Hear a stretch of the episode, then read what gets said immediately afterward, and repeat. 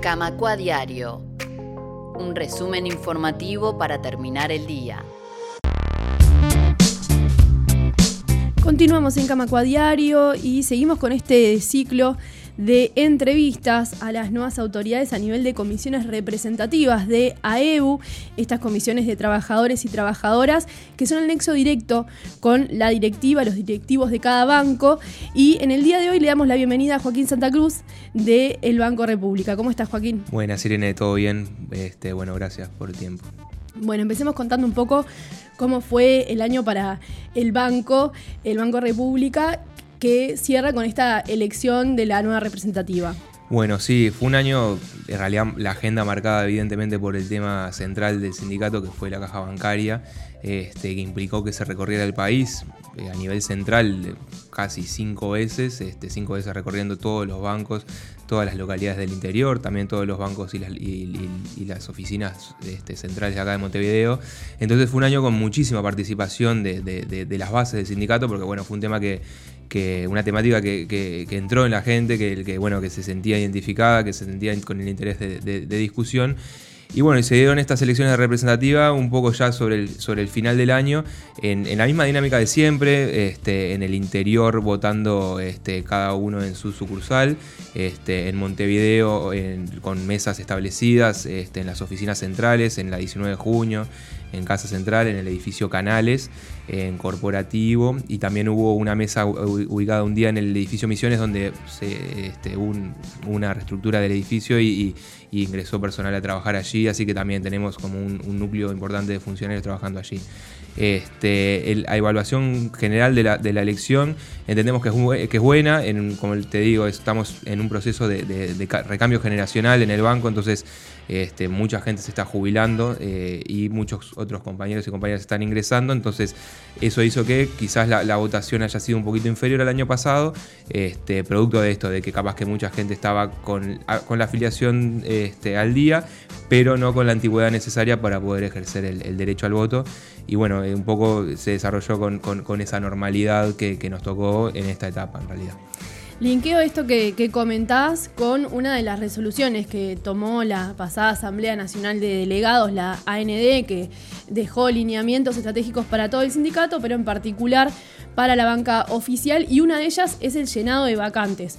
¿De qué manera afecta al funcionamiento del Banco República el no llenado de vacantes por parte de eh, bueno, los directivos de los bancos, pero también a partir de un lineamiento de la OPP? Bueno, sí, nosotros en, eh, a nivel también de consejo de sector, o sea, el Consejo de Sector Financiero Oficial, este, es, el mismo camino que estamos llevando adelante. O sea, la reivindicación eh, del ingreso de personal sigue siendo la misma. Por suerte, en el Banco República es el, único de los bancos oficiales que en, algunos sectores eh, neurálgicos, como puede ser la red de sucursales y sectores de apoyo a la red, el, llenado de vacantes es uno a uno.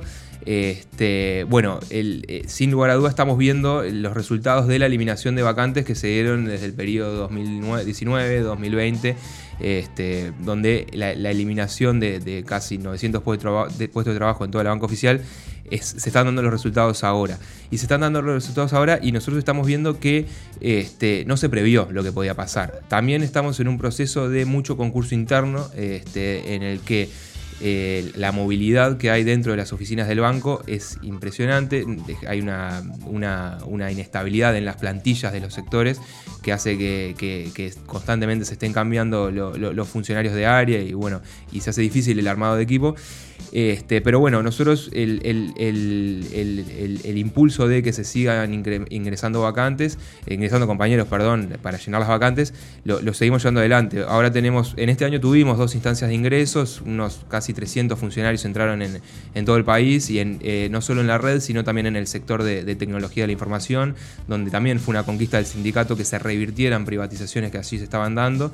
Este, y bueno, y ahora vamos ya tenemos previsto un ingreso de 175 funcionarios nuevos para enero y tenemos previsto que antes del primero de marzo del año que viene este, también haya una nueva tanda de elección de cargos y bueno, de ingreso de personal. Ahí nosotros en el día de ayer tuvimos una paritaria con, el directorio del banco y con la gerencia general, donde le planteamos la necesidad de que se prevea otras cosas que estamos viendo que pueden llegar a pasar, como por ejemplo este, sobrecarga laboral principalmente en la red de sucursales. ¿Por qué? Porque tenemos para lo que queda de este año y lo que queda del próximo 2024, tenemos unos 590, 580 funcionarios que estarían en condiciones de jubilarse. No es un hecho que todos se vayan a jubilar, ya que en realidad este, hasta los 62 años, eh, por el momento, eh, no hay ninguna modificación con la, nueva ley, pero bueno, se, podrían quedar. Es, habitual que los compañeros se queden hasta los 61, 60 y algunos meses, pero bueno, hay un porcentaje alto de compañeros que cumplen los 60 y se van. Entonces, ¿cómo podemos mitigar esto hasta que, eh, para que no nos afecte ni, en, la sobrecarga laboral de los compañeros, ni en la atención al público, que también es eh, cuidar la calidad del servicio, también es parte de la dinámica del día a día. Entonces nosotros queríamos, queríamos anticiparnos a eso y fue que le planteamos ayer, en el día de ayer al directorio del banco para que ellos hicieran el planteo en OPP y bueno, nosotros también lo vamos a llevar el planteo para que se puedan adelantar las vacantes este, que se estimen que se van a generar durante el año preelectoral, que bueno, es, el año donde no puede ingresar personal al Estado. Este, en cuanto a las vacantes, lo, vamos a manejar un poco por ahí porque, porque bueno, entendemos que hay que tomar una acción antes de que eh, se nos transforme en una, problemática en realidad. Bien, y con respecto al teletrabajo, ¿cómo, ¿cómo pegó este tema también en el banco luego de la pandemia? ¿Cuánto afecta al trabajo de, los compañeros y las compañeras y, bueno, ¿cómo ven esta posibilidad de regularlo a nivel de la banca oficial? Bueno, en cuanto a teletrabajo, eh, ya que tocas el tema de la pandemia, eh, en, en, el año 2021, en el marco de la emergencia sanitaria, se hizo un piloto de teletrabajo de seis meses en el sector de banca digital este, donde también la, voluntariedad fue como la, acción primaria en realidad para que se pudiera desarrollar. Y ahora estamos en un plan piloto de teletrabajo también en el sector de tecnología de la información este, por un año, donde se va a hacer un análisis. Este, eh, nosotros lo que estamos reivindicando es que en aquellos sectores donde se, realice, teletrabajo haya un reglamento general, no que se haga un reglamento para cada piloto, que es como lo viene manejando el banco. Eh, el, mes pasado, en noviembre, primeros 10 días de noviembre, tuvimos una, reunión con, Gestión Humana, donde le planteamos la necesidad de que haya una reglamentación general para cada caso particular que después el banco decida este, dónde se va a hacer el teletrabajo. Eh, y bueno, pudimos avanzar en el intercambio de información. Nosotros nos comprometimos a pasar por escrito eh, una propuesta. En estos días, en estas semanas, en realidad se la vamos a estar haciendo llegar. Y la idea es que ese marco general quede establecido para cuando el banco decida eh, implementar del trabajo en cada área, ya estén las bases claras nosotros tenemos una particularidad que la mitad de la, de, la, ¿cómo es? de la plantilla trabaja en la red de sucursales y es el sector donde es más difícil quizás que, el banco intente implementar el teletrabajo. Entonces, bueno, tenemos esa otra dificultad también que hay, este, evidentemente, pujas a nivel interno entre las áreas del banco sobre aplicar o no aplicar el teletrabajo. Pero nosotros lo que queremos, queremos dejar en claro, y se lo dejamos en claro a la, administración del banco, es que no lo queremos impulsar el teletrabajo. Lo que queremos es que haya una defensa de las condiciones en las cuales se, van a, se va a realizar el teletrabajo y que no sea un ámbito de decisiones arbitrarias de la administración de decidir discrecionalmente quién hace y quién no hace teletrabajo. Eh, un poco por ahí en realidad sería el enfoque que le vamos a dar. Bien, Joaquín, por último preguntarte un poco, este, ya que traías que había ingresos nuevos y que iban a ingresar también este, otros compañeros y compañeras, quizás que estaría bueno que contaras un poco sobre la dinámica este, que tienen pensada para la representativa, de qué forma eh, la gente se puede acercar al sindicato a través de esta vía. Bueno, nosotros eh, algo que en realidad también nos quedó pendiente de este último año, no lo pudimos hacer por motivos obvios de recursos humanos, de, cantidad de militantes que somos, este, la idea es hacer un, desarrollo de, recorridas, este, principalmente para acercarnos a los compañeros que están entrando al banco. Este, el banco en los últimos concursos de ingreso ha establecido que el filtro sea la escolaridad. Este, entonces, eh, entendemos que la, cercanía con los compañeros tiene que ser también a través de la invitación a participar y, la invitación con, los fundamentos que el sindicato tiene, o sea, con la seriedad que el sindicato trabaja, con el apoyo que tenemos de la CTA, con el apoyo que tenemos de nuestra sala jurídica, eh, que, la información de qué es el sindicato venga con, en, un marco también más, quizás, no sé si didáctico o educativo, pero sino que, que todo lo que involucra ser parte de AEU, este, bueno, estamos usando también el término AEU comunidad, que, que abarque todo eso. Entonces, que también algo que se habló, ya que mencionaste la ND, la campaña de afiliación que, se, se, tiene que llevar adelante, la vemos necesaria en el Banco República, para que también los compañeros que están en el interior, que se empiecen a identificar con los seccionales, los compañeros que están en Montevideo y empiecen a identificar referentes en cada puesto de trabajo, y que no seamos nosotros, quizás quienes estamos en los cargos de, dirección, quienes, quienes, quienes, seamos como la cara visible del sindicato, sino poder trascender esas fronteras y que, y que,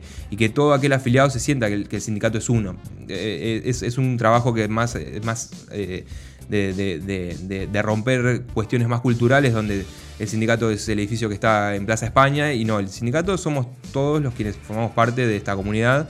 Este, y bueno, y queremos también que el enfoque sea, sea llevado por ese lado queremos seguir incrementando en la, masa de, compañeros afiliados. Este, por suerte, de las, de tandas de afiliación que hemos tenido, hemos conseguido un, gran incremento de, afiliación, un porcentaje alto de compañeros que se afilian. Este, pero bueno, el, desafío es continuar con eso este, y continuar con el, sentido de cercanía que nosotros queremos darle a, los compañeros. Este, la manera de acercarse puede ser, sí, claro, a través de la militancia o como te decía, en, en el interior del país, en el trabajo en los seccionales, capaz con, en un rol más social, en un rol más de, actividades culturales. Este, el universo de, actividades que tiene el sindicato es tan grande que, que, bueno, la idea es captar a los compañeros y compañeras a través de, ese ámbito. Muy bien. Joaquín Santa Cruz, de la representativa del Banco República, muchas gracias por estos minutos en Radio Camacua. Bueno, gracias, buenas tardes. Comunicate con Radio Camacua. Escribinos al WhatsApp 092 80 26 40.